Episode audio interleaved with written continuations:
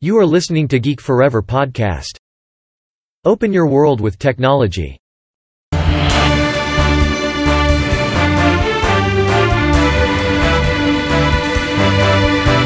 This is Geek Daily.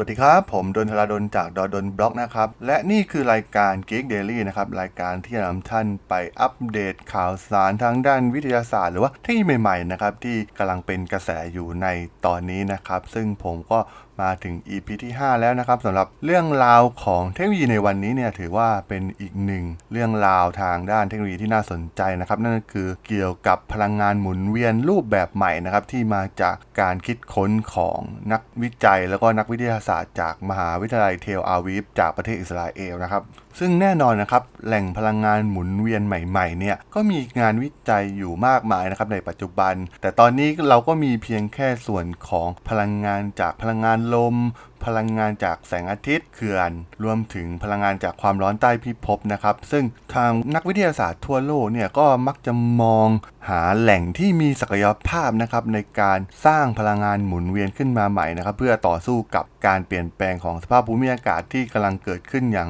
ที่เราเห็นในปัจจุบันนะครับ ปัญหาโลกร้อนต่างๆเนี่ยจะทำให้เกิดปัญหาต่างๆ ขึ้นในโลกเราในอนาคตก็เป็นได้นะครับ ซึ่งทางมหาวิทยาลัยเทลอาวีฟเนี่ยได้มีการค้นพบ นะครับว่าไอน้ำในบรรยากาศเนี่ยอาจจะทำหน้าที่เป็นแหล่งพลังงานหมุนเวียนที่มีศักยภาพในอนาคตได้นะครับ ซึ่งการวิจัยที่นำโดย Professor Colin Price นะครับโดยมีการร่วมมือกับนักศึกษาทั้งปริญญาโทและปริญญาเอกของเขาเนี่ยโดย มีการค้นพบว่ากระแสไฟฟ้าเนี่ยเกิดขึ้นในการทำงานร่วมกันระหว่างโมเลกุลของน้ำแล้วก็พื้นผิวของโลหะนั่นเองนะครับ ซึ่งทางงานวิจัยเนี่ยก็จะใช้ประโยชน์จากปรากฏการณ์ที่เกิดขึ้นตามธรรมชาตินะครับ ซึ่งเป็นกระแสไฟฟ้าที่เกิดจากน้ำนะครับ ซึ่งทางรองศาสตราจารย์ไพรส์เนี่ยได้อธิบายไว้ว่ากระแสไฟฟ้าจากพายุฝนฟ้าขนองเนี่ยเกิดจากน้ำในระยะต่างๆ เท่านั้นนะครับ ไอ้น้ำหยดน้ำรวมถึงน้ำแข็งที่เกิดขึ้นนะครับในก้อนเมฆเนี่ยคือวิธีการที่เรา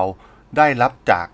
หยดน้ำนะครับ สู่การปล่อยกระแสไฟฟ้าขนาดใหญ่ เช่น ฟ้าผ่านั่นเองนะครับ ซึ่งเป็นพลังงานที่สูงมากนะครับ โดยทางกลุ่มนักวิจัยเนี่ยได้เริ่มพยายามผลิตตัวแบตเตอรี่แรงดันต่ำขนาดเล็กนะครับ ที่ใช้ความชื้นในอากาศเพียงอย่างเดียวนะครับ ซึ่งยกตัวอย่างเช่นในศตวรรษที่ 19 นะครับไมเคิลฟาราเดย์เนี่ยนักฟิสิกส์ชาวอังกฤษเนี่ยได้ค้นพบว่าหยดน้ำเนี่ยสามารถที่จะชาร์จพื้นผิวโลหะเนื่องจากแรงเสียดทานระหว่างทั้งสองได้นะครับ และจากการศึกษาล่าสุดเนี่ยพบว่าโลหะบางชนิดเนี่ยสามารถที่จะสร้างประจุไฟฟ้าเองเมื่อสัมผัสกับความชื้นได้นะครับ โดยในงานวิจัยชิ้นนี้นะครับนักวิทยาศาสตร์ได้ทำการทดลองในห้องปฏิบัติการนะครับเพื่อตรวจสอบแรงดันไฟฟ้าระหว่างโลหะ 2 ชนิดนะครับที่สัมผัสกับความชื้นสัมผัสที่มีสูงนะครับในขณะที่มีการต่อสายดินลงไปนะครับซึ่งจากผลการทดลองเนี่ยพบว่าไม่มีแรงดันไฟฟ้าระหว่างกันนะครับเมื่ออากาศแห้งนะครับ แต่เมื่อทีมนักวิจัยเนี่ยลองเพิ่มความชื้นสัมผัสเพิ่มขึ้นสูงกว่า 60%นะครับแรงดันไฟฟ้าเนี่ยก็ได้เริ่มมีเกิดขึ้นระหว่างพื้นผิวโลหะ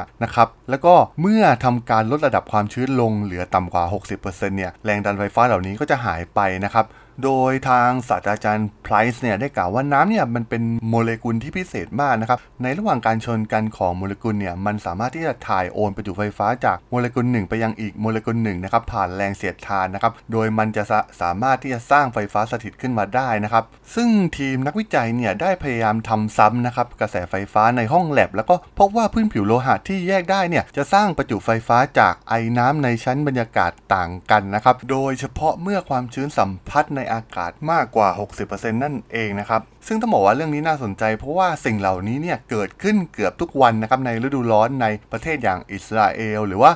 ทุกๆ วันในประเทศเขตร้อนส่วนใหญ่ของโลกเรานะครับ ซึ่งต้องบอกว่างานวิจัยชิ้นนี้ของศาสตราจารย์ไพร์เนี่ยมันเป็นการท้าทายความคิดนะครับ เกี่ยวกับความชื้นแล้วก็ศักยภาพในการเป็นแหล่งพลังงานที่มีศักยภาพในอนาคตนั่นเองนะครับแน่นอนนะครับผู้ผู้คนเนี่ยรู้อยู่แล้วนะครับว่าอากาศแห้งเนี่ยส่งผลให้เกิดไฟฟ้าสถิตนะครับแล้วก็บางครั้งเนี่ยเราอาจจะรู้สึกถึงความกระตุกได้นะครับเมื่อไปสัมผัสกับประตูหรือว่าโลหะที่เกิดไฟฟ้าสถิตนะครับ ซึ่ง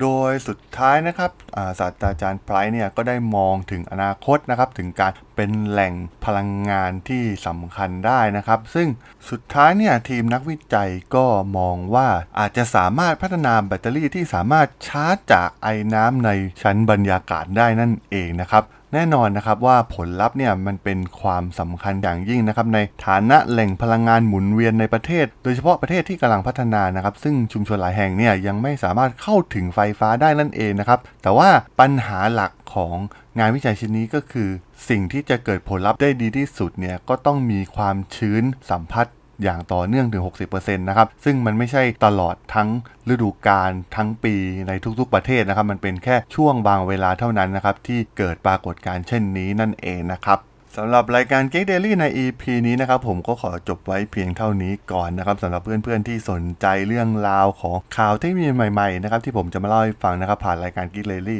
ก็สามารถที่จะติดตามได้นะครับผ่านทางช่อง Geek Follower Podcast นะครับตอนนี้ก็มีอยู่ในแพลตฟอร์มหลักๆนะครับไม่ว่าจะเป็น Podbean Google Podcast Apple Podcast Spotify YouTube รวมถึงจะมีการอัปโหลดให้ในทุกตอนใน